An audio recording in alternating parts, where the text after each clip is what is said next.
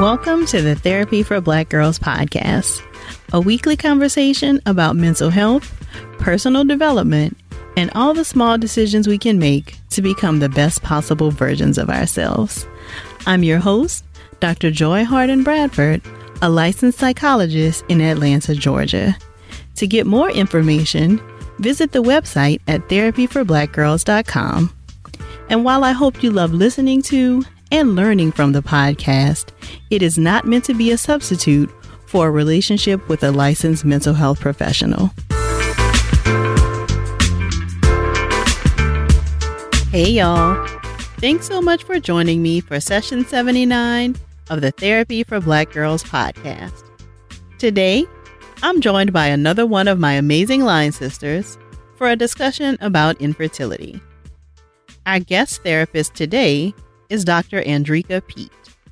Doctor Pete is a licensed clinical psychologist with a private practice in downtown Decatur, Georgia, where she specializes in women's mental and reproductive health. Her practice focuses on working with fertility concerns, third-party reproduction, miscarriage and perinatal loss, perinatal mood and anxiety disorders, birth trauma, relationship concerns, and other mood disorders. She also has a specialty in working with university students. Doctor Pete received her doctorate in clinical psychology from the Georgia School of Professional Psychology, her master's of public health degree with a maternal and child health concentration from Tulane University, and her undergraduate degree from Xavier University of Louisiana, which of course is where we met. Doctor Pete and I discussed some of the cultural issues that impact the conversation around Black women and fertility, some of the alternative paths to motherhood her clients have employed, how she helps her clients manage their mental health through these processes, and she shared her favorite resources for anyone who wants to learn more about the topic. If something really connects with you while listening, please share it with us on social media using the hashtag T B G in session. Here's our conversation.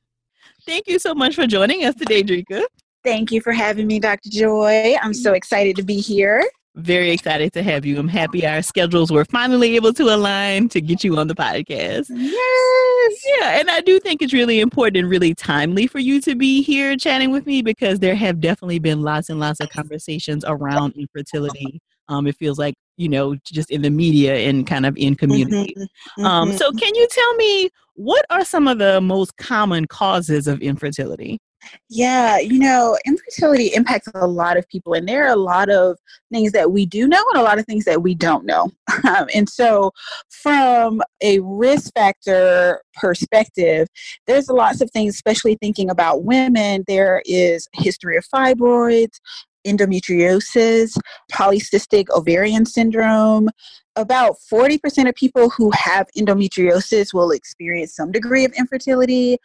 And, you know, I'm not sure if you're aware what endometriosis is or if our listeners really know what that is, but it's when, like, there's a tissue that's similar to the tissue that's in the uterus that kind of gets in other parts of the pelvic area, and it can make it difficult to sustain a pregnancy. And the polycystic ovarian syndrome that I mentioned previously is a hormonal imbalance where there is an excessive amount of androgens. So that's also a risk factor. Other risk factors are previous histories of certain S T Is, being really significantly out of your B M I weight range. So being very overweight or very underweight is also something to be thoughtful about. And then there's some pieces of infertility that we just don't know what's causing it. So that's also extremely frustrating for people as well. Yeah, I'm glad you said that, because I would imagine that that is really frustrating, right? Like, to be not have anything going on that you've mentioned and still not be sure why you cannot sustain it. Yeah, you know, and I think it's really hard. I think, you know, about, it's about a third, there are going to be different numbers out there, but there's about a third of, like, when you're thinking about couples who are experiencing infertility, about a third of that, it can be due to infertility or fertility issues related to the woman. About a third of that can be fertility issues related to the male. And then a third of that is just sort of unexplained. Mm. And I find that for a lot of my clients, they, they really have a hard and difficult time with that. Mm-hmm. Yeah. So what are some of the most common kinds of concerns, you know, when you have either singles or couples yeah. or coming to you with concerns? What are some of the most common things that they're struggling with? Well, you know, I think first off, there's just a lot of grief. And I think sometimes people don't recognize it as grief or realize it as grief. I think for many people, and this is not true for all people, but for many people, they spend a majority of their life trying to prevent pregnancy. Right. And then they make a decision or a choice to sort of expand their family. And then when that doesn't happen naturally or easily, then there's a grief process that happens with that. And then for people who are single, there's sometimes a grief process that happens with that, of it not happening the way that they thought it might happen. And so I see a lot of that.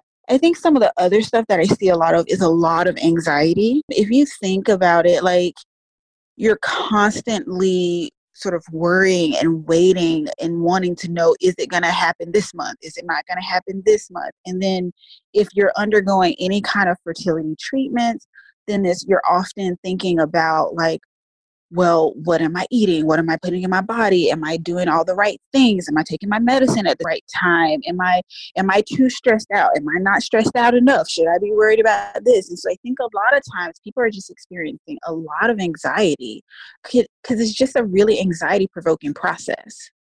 Yeah. And I would imagine that that would be really hard to work with, right? I mean, because I think, mm-hmm. you know, just the entire, like, whole idea of, like, either becoming pregnant or not mm-hmm. becoming pregnant, like, there's just a lot of anxiety around that entire process.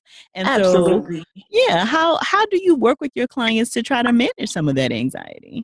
Well, you know, I think the first thing is I validate it. You know, I think a lot of times, a lot of well-meaning people in, in, you know, my clients' lives are like, don't worry about it. Don't be so stressed out about it. You know, I got pregnant when I stopped thinking about it, you know, and I think people are sort of really well-intentioned when they're saying that. But I also think that, you know, there is some validity in that this is something that you really cannot control and that it is making you feel anxious. And so the, one of the first things I do is really try to validate their experience, give them a place to be able to put it out there and process it, because I don't think they really have those places. And not because people don't care, it's because people want them to feel better. They don't want them to worry, so they try and take it away. And then I think the other thing that I really try to help clients do is to stay as grounded in the present moment as possible. And so really a lot of mindfulness is really helpful when working with this, because you can only deal with what you can deal with, what's right in front of you right now. You don't know what's going to happen next week when you are expecting your period, or you don't know what's going to happen or what the result of this next test is going to be. So I really try to help people get into more of a mindful space and really learn how to anchor themselves in the present moment. So that's something that I do a lot. Yeah, it seems like those kinds of strategies and techniques mm-hmm. would be really helpful. Mm-hmm. Yeah.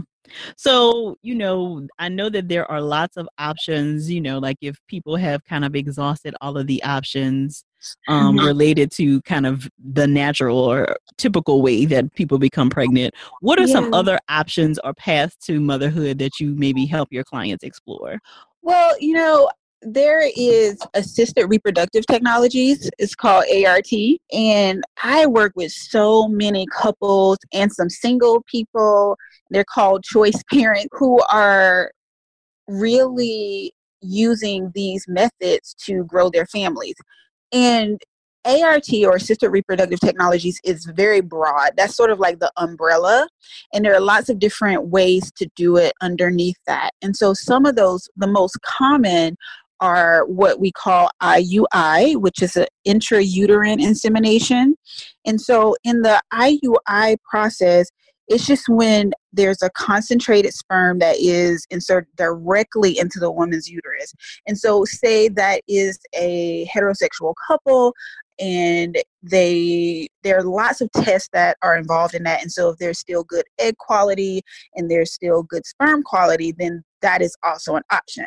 The other option is I V F, which is in vitro fertilization. And that's a process where the eggs are taken and extracted from the uterus. And then the sperm is, you get a sample of that, and they are sort of mixed together in a dish to create an embryo. And then once the embryo is formed, then the embryo is implanted and transferred directly into the woman. So those are some really common options that people use. And there are different reasons for going down that route. Now, even further down there, you can do egg donation. So say, for example, women whose eggs are not viable for whatever reason, they can seek to have egg donation and use their partner's sperm.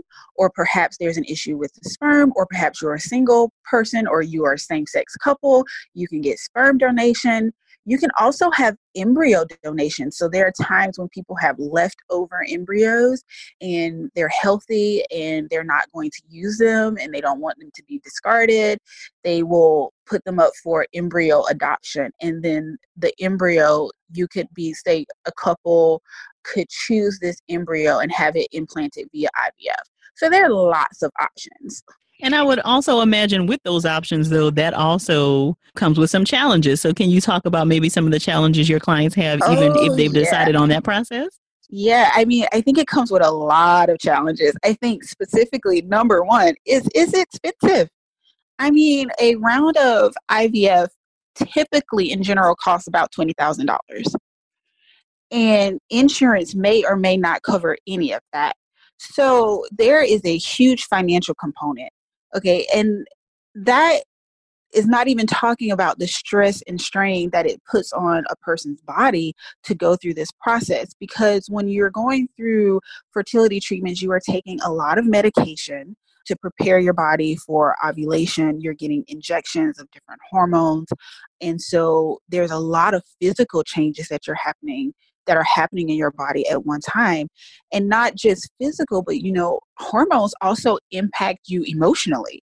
So there are a lot of emotional changes and things that may feel extremely unsettling to you, to your partner, to your friends and family. People may not understand why you're acting a certain way or why you're behaving a certain way.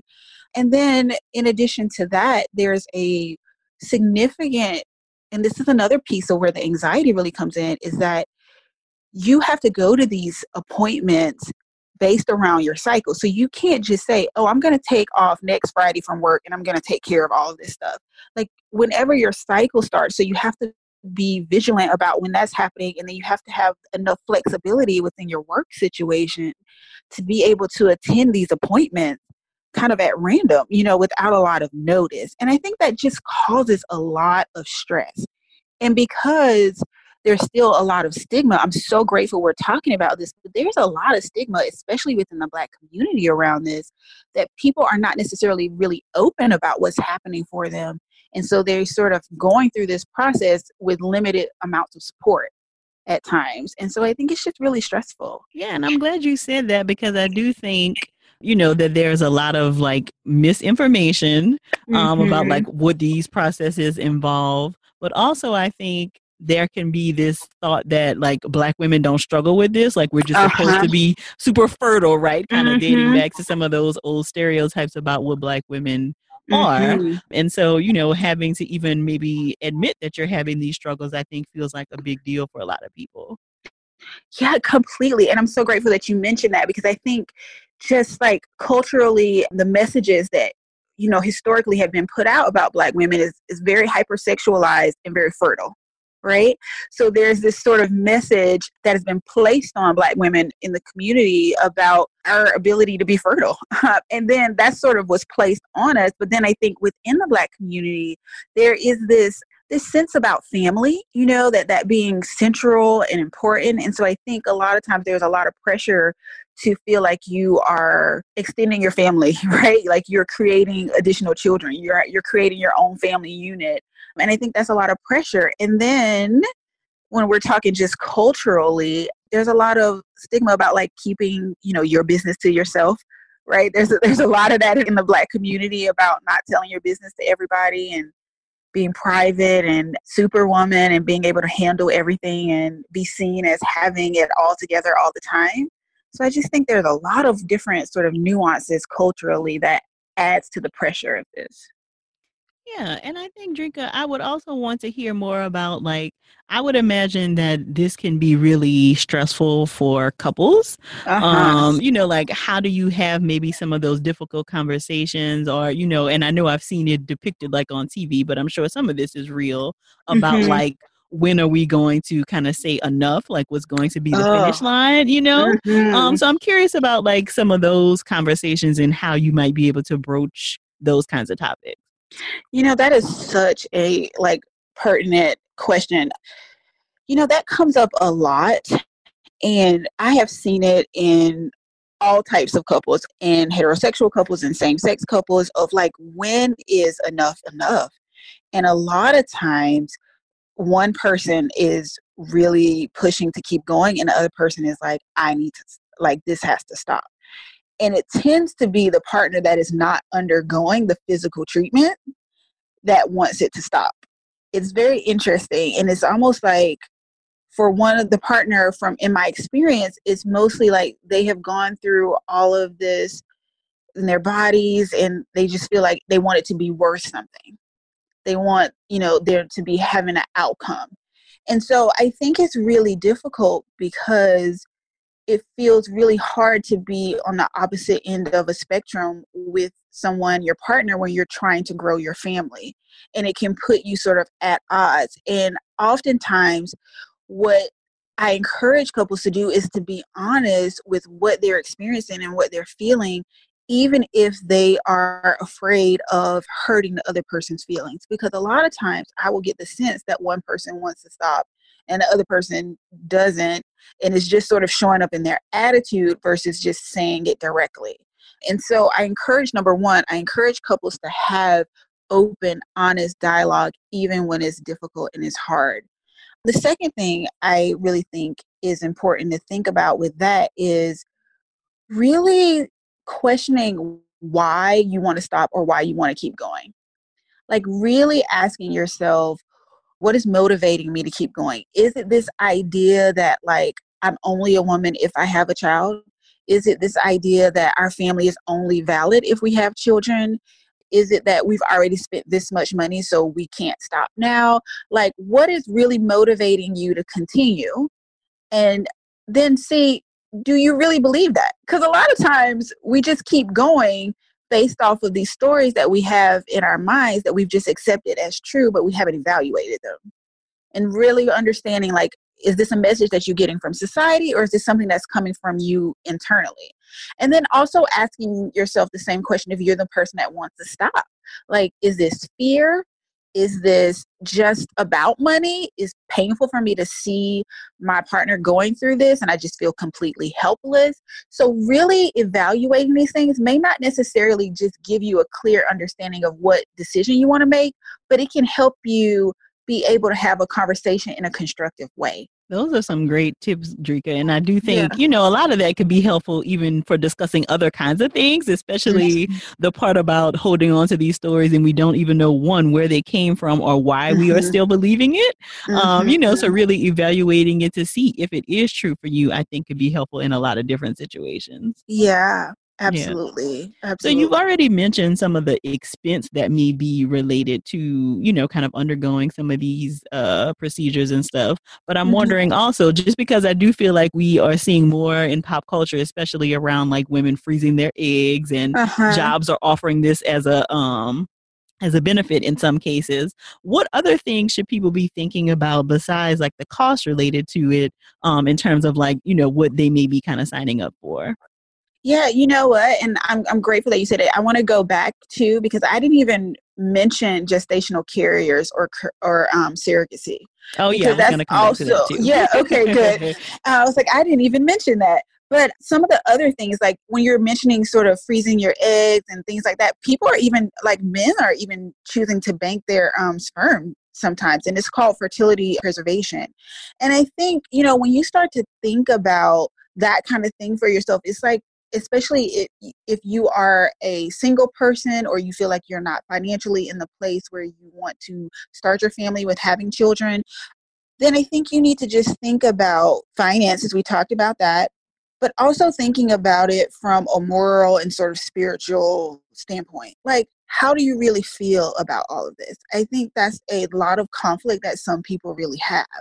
What do you really think about life and where it begins in reproduction, and what does it mean to have your eggs stored, or what does it mean to have embryos stored? I think these are really tough questions that I don't think people really think about necessarily, and then they're in the process and they start to feel discomfort because they haven't wrestled with some of these realities of that this is a medical process. And so it really sometimes bucks up against people's religious, spiritual, or moral beliefs. And so really thinking about that and, and where where you fall with that, and how you align with that before you get into the process, so that you can make a clear decision for yourself. Because again, you might start to feel bullied into making a choice that you don't really feel comfortable with because you've already spent so much money or you've already done one thing or another. So those are some of the things. Does that answer your question? Yeah, I do okay. think it does. And I have never heard that aspect brought out, Drika. I, so I'm okay. glad you highlighted that, because I do think, you know, people may have some kinds of feelings about that. But again, you don't ever hear that specific piece of the of the puzzle really highlighted. You just hear like, oh, you're getting close to thirty-five. So if you're going to want to have kids at mm-hmm. some point, you better go explore other options. Right. Yeah. And so I don't know that we always get like a full picture of everything that should be considered when you're making that decision. Yeah. And I think people don't realize that they may have those feelings. You know, mm-hmm. it's almost one of those things, like until they start getting into the process. You know, I've had so many clients come in and almost whisper and say, oh my gosh, this just kind of feels unnatural to me, mm-hmm. you know? And I'm like, okay, let's talk about that. They didn't even really think about that beforehand. Mm-hmm. And so I think wrestling with that is really important. And not only that, but also really identifying like your support, right? Like, you have to be careful about who you share things with, because not everyone is going to be able to support you, because we all have our own stuff. We all have our own views and opinions about things.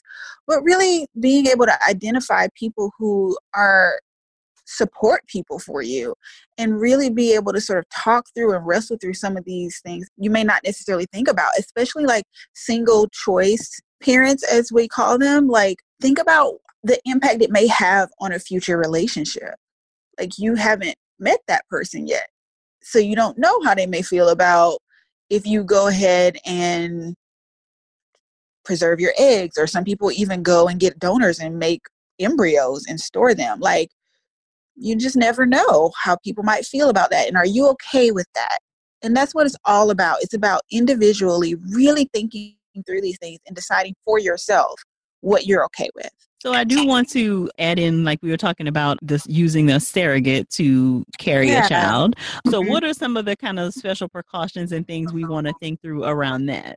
I mean, I think this one is really different, because there are different ways to do that and different reasons why you do it. But this is, you're bringing in a whole other person into your um, process of having this baby, right? And there's a lot of control that you're giving up when someone else is physically carrying your child, right? So I think there there's just a lot of different pieces of that.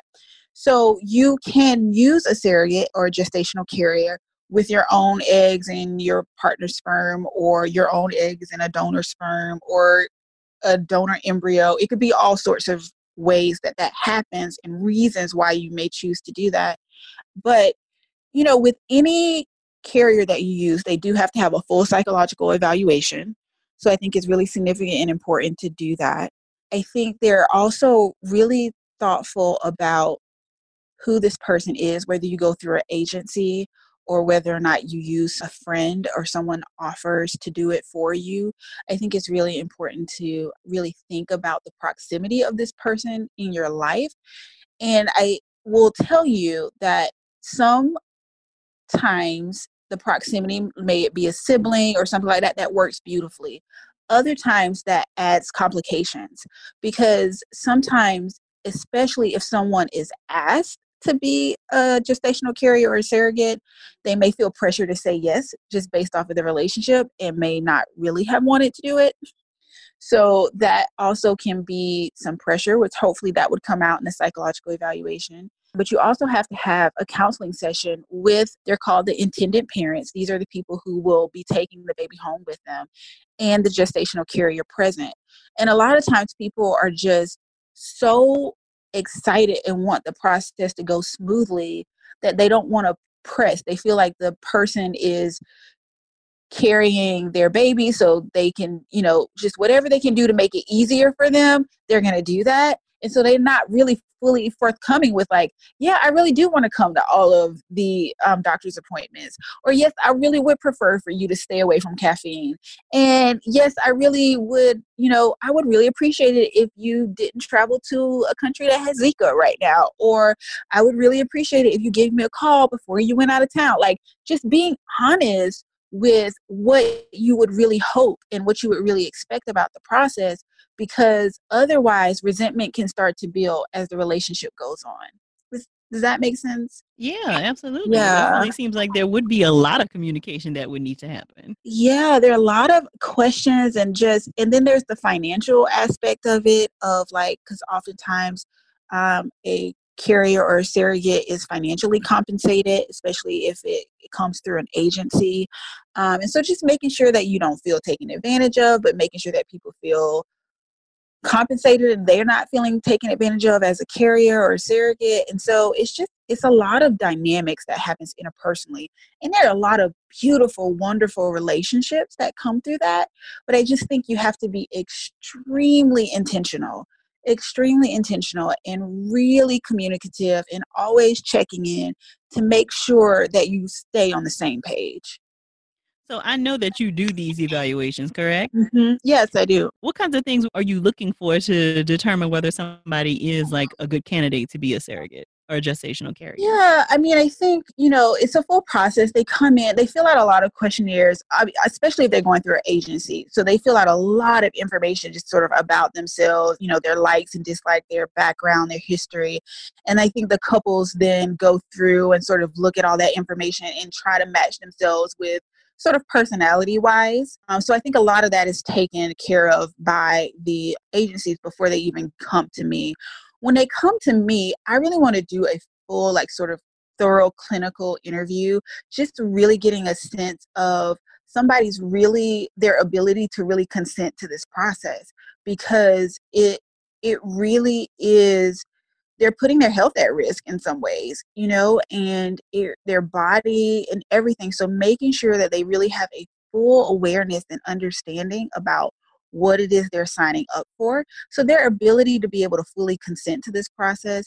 You also want to see somebody that wants to do it, not just for a financial situation. There has to be some altruism in it. Otherwise, I think they could start to feel resentful pretty quickly. So I think there's a piece of that that really wants to, you really want to think about. I really look at the stability of their lives, their position with children, how many children have they had? How did those pregnancies go? How did those deliveries go? Do they plan to have any more children? Because you really want to be thoughtful about what if something happens and you're no longer able to have children? Like, how is that going to impact you and your own fertility history?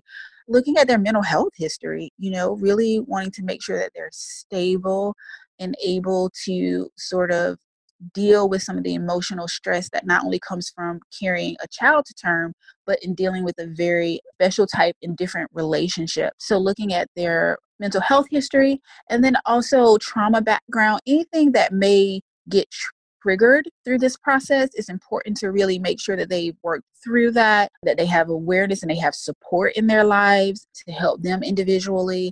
Then I also give them a personality assessment inventory, a P A I, just also sort of have an objective uh, measure to see if there's any any mental health or personality things that I should really be aware of. Yeah, so it definitely sounds like a very thorough process. Yeah. At least the evaluation piece of it. Yeah, it is. Mm-hmm. It's yeah. pretty thorough, but I mean, you know, you still can't predict exactly what's going to happen. Of course, of course, yeah. right? Of course. Yeah. So, so Andrika, it feels like a common theme that I have heard out of much of what you said today is like really helping to slow down the process. Because I can imagine, you know, especially if you haven't done this evaluation of like, why am I doing this? Like mm-hmm. at some point it begins to feel like a, a finish line, right? Like that this is this thing I'm trying to achieve and I just got to keep running without really figuring out, like you said, why am I doing this? You know, am I really mm-hmm. committed to going this far? You know, what's mm-hmm. going to be kind of like the, when I call it quits kind of thing. So it, it sounds mm-hmm. like there's a lot of like just slowing down the process and really helping people to think through their decisions mm-hmm. that you do mm-hmm. with your clients. Yeah, I do. And it actually goes against what they really want a lot of times. Because there's a lot of pressure like, well, if I'm going to get in by this, because everything is about your cycle. So if I'm going to get in by this cycle, then I have to do it by this date. You know, mm. it's like there's a lot of I need to hurry up because I need to get all of this stuff done. Or there's a round of tests that they've done. And with the reproductive endocrinologist, which is um, the physicians that they're working with, those tests are only good for a certain period of time. So if it doesn't work within, you know, a certain period of time, they have to redo the test. So there's a lot of pressure to move quickly through the process. And so I think it's almost really difficult for them when I'm trying to slow them down a little bit. Mm-hmm. Mm-hmm. Yeah, I mean, it feels like it, but it's also very needed because of all it's, the reasons yeah. that you've identified. Absolutely. Absolutely. You know, yeah. and then I think too, like, I think we can't talk about this without talking about loss. Um, you know, lots of miscarriages, lots of loss. And I know you've had a, a podcast recently about miscarriage and, you know, um, surviving that. And I think that also adds a lot to the pressure. You know, people have experienced like maybe even positive pregnancy tests and then losing the child, or they've um, had failed I V F attempts, you know, in the past, and they're just trying to get it to work as soon as possible, right? Like it's, they feel this pressure. Um, and so I think that plays a part in the anxiety of it as well. Yeah, absolutely. Yeah. I'm glad you brought that up. Mm-hmm. So I know something that I've loved that I've seen you do before, Andrika, is really helping people to kind of develop strategies to be happy with the life they have while they're mm-hmm. building towards the life they'd like to have. Mm-hmm. Um, so I was wondering if you could share some tips for people who are, you know, maybe in this phase or thinking about, you know, starting some treatments and things yeah. um, for how they can kind of, you know, be okay right now. Yes. And this is super important for my couples out there too, because a lot of the relationship issues and concerns, I know we talked about like, when one person wants to stop and the other person doesn't. But a lot of times it's like this becomes the third person in the relationship, right? Like this be trying to have a baby becomes the, the third wheel in the relationship. And it's like everything that you do or talk about is all about this. So I really encourage couples to create their bucket list. And that's like just things that they really want to do, new things, new places, things they want to try, you know, just to really fully engage in their lives outside of having a child, right? Like, or, because another thing that we haven't talked about is secondary infertility, which is also something that's really um, painful for a lot of people. So it, they may have one child, but still experiencing secondary infertility. That's not being able to carry a baby to term or conceive after having viable pregnancy previously. And so it becomes this third person in the relationship. And so really sort of giving themselves a focus other than trying to have a baby is really helpful.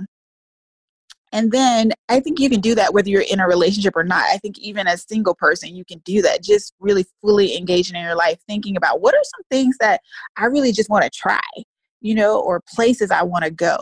So that's one thing. And then I keep coming back to mindfulness and staying in the present. One of my other passions and love is yoga.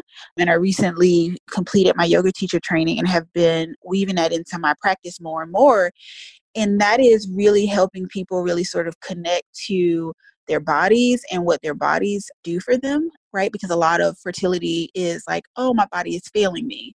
you know, it's not doing what it's supposed to be doing, but really sort of the strength that your body provides for you every day in the sense of walking you around and um, allowing you to eat food and allowing you to see things you enjoy and smell things that you really enjoy. And so really helping people to connect into their bodies and ground in the present moment, and also into the gifts of their bodies and enjoy their lives, you know, and what their bodies can do for them is something that I also really try to work with clients about. And even, and this is really hard for people, but I sometimes encourage people to even write a thank you letter to their bodies for all the ways that it has supported them throughout life, because I think there is a lot of attention on the ways that the body is failing them. Mm-hmm. So, and there's just not a lot of attention on the ways in which your body is supporting you. Yeah, and I think that there likely could be even a disconnect between like you and your body after like mm-hmm. maybe going through so many medical procedures that it almost oh, feels yeah. like a foreign kind of thing, right? So mm-hmm. the letter writing might help this, you know, to even mm-hmm. kind of do some connection back to, oh, this is actually where I live. This is yeah. my body that I occupy. Yeah. You know, and I also, if people can't slow down the process, like, you know what, like if you've been trying for a long time and you know, your birthday month is coming up, why not take that month off, right? Like enjoy yourself, enjoy your birthday, like give yourself sort of fertility breaks. I kind mm-hmm. I try to tell people, because you know what, sometimes people, you know, Joy, like people spend six to sometimes ten years in this process, you know, and so sometimes giving yourself breaks is, is needed. You know, yeah. to just reconnect with your life in other ways. And so that's one of the other things that I talk to them about too. Like, would this be a good time to just take a fertility break? Mm-hmm. Yeah, know? And probably you even giving them permission makes them yeah, feel better. Absolutely. Yeah. So, so what are some of the books and things that you find yeah. yourself kind of recommending over and over? You know, I think there's so much out there. Mm-hmm. And so this, this is my thing. There is something out there for you, for every personality, for every person who's like, I just want the science, for every person who is like, oh, but I want the natural, you know, I want to go into acupuncture and I want to do this. Like there's something out there for you too, but to be careful, because mm-hmm. you can get overloaded with all of the websites, all of the Instagram accounts. Like you can be sucked in, but then it can make you anxious about things you didn't even know could happen, right? So it's like also being mindful of, like, as I talk about these things, also being mindful of how much you're using it and giving yourself some breaks from even some of the social media. Um, but there's some great podcasts out there. There is Sisters in Law, which is a really good podcast. It's by sort of Erica McAfee. I can't, I'm not sure. McAfee. I'm McAfee. Mm-hmm. Uh, yeah, I think that's really good. Black Girl's Guide to Fertility, Sunhara Eastman. That's a good podcast that's out there. There is, like, like we talked about, I think miscarriage and fertility issues sometimes go hand in hand for some people, for a lot of people. So I Had a Miscarriage. That's on Instagram. That's really good. Um, some books just about fertility in general. It's like It Starts with the Egg. And then some apps for just the mindfulness is, there's one called FertiCalm, F E R T I C A L M. And so that's really just mind, body, sort of self-help skills for fertility. Um, Headspace is another great mindfulness app. There's I V F Planner, which really helps you keep track of your doctor's appointments. So there's just so many different things on there. But there's another thing that I want to make sure that I mention, and this, because this makes me think about a different book, is that sometimes people don't feel like they have permission to stop, to just say, I'm not going to do this anymore. And there's not a lot of support out there. In a lot of these forums, people are actively trying to get pregnant. They're right. actively, you know, and so you're not going to find a lot of people saying, I'm just not going to do this anymore, you know? And so I have seen so many people struggle and try to find like support groups, and for just people who just want to stop and figure out how to live again post fertility issues. And so there's a book called Sweet Grapes, and it's by Jean, J E A N Carter, and Michael Carter. It is a wife and husband team. I believe they're both physicians. And they talk about their um, fertility journey and making the conscious choice to stop and how to then live your life again post fertility issues and post trying and striving for that. So I think that's also a really good resource for people. Um, and then the last one is Resolve, R E S O L V E dot org. It's sort of like the national sort of infertility um, website. It has so much information about just the facts about what infertility is, the acronyms, the medical tests, all kinds of stuff. So it's a really good resource, and it can connect you to lots of different support groups that happen both online and in person in different regions of the United States. Perfect. Those sound like some incredible resources. Thank you for sharing that. Yeah, no problem. So where can people find you online? I would imagine that people are going to want to find out, what do you do? They want to know more yeah. about you. So what, what's your website, as well as any social media handles you want to share? Yes. So my website is w w w dot womens wellness atlanta dot com.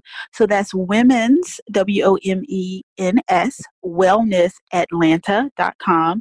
And then you can also find me on Instagram at A Breathing Space for Women. And then I am also on Facebook at Women's Wellness Atlanta. Cool. And all of that will be included in the show notes for anybody who didn't catch it. Okay. Perfect. Well, thank you so much for sharing this information with us today, Doctor Pete. I know it will be so helpful to people. Thank you so much. It's so, it's just so fun to get to do this with you. Just from college to now, it's amazing. And I'm just so grateful for what you're doing, because I know you're just helping so many people. So thanks, Doctor Joy. Thank you. Thank you for sharing with us. I'm so happy Doctor Pete was able to share her expertise with us today. To check out the resources that she shared and to learn more about her practice, visit the show notes at therapyforblackgirls.com slash session 79. And please make sure to share your takeaways from the episode in your I G stories or on Twitter. Be sure to use the hashtag T B G in session so that we can share them. If you're looking for a therapist in your area, be sure to visit the therapist directory at therapyforblackgirls.com slash directory. And don't forget to check out the Therapy for Black Girls store to grab a t-shirt, sweatshirt, or a mug to show your love for the podcast. You can find this at therapyforblackgirls.com slash shop. And if you want to continue this conversation and join a community of other sisters who listen to the podcast, join us over in the Thrive Tribe, which is the Facebook group for our community. You can request to join at therapyforblackgirls.com slash tribe. Make sure you answer the three questions that are asked to gain entry. Thank y'all so much for joining me again this week, and I look forward to continuing this conversation with you all real soon. Take good care.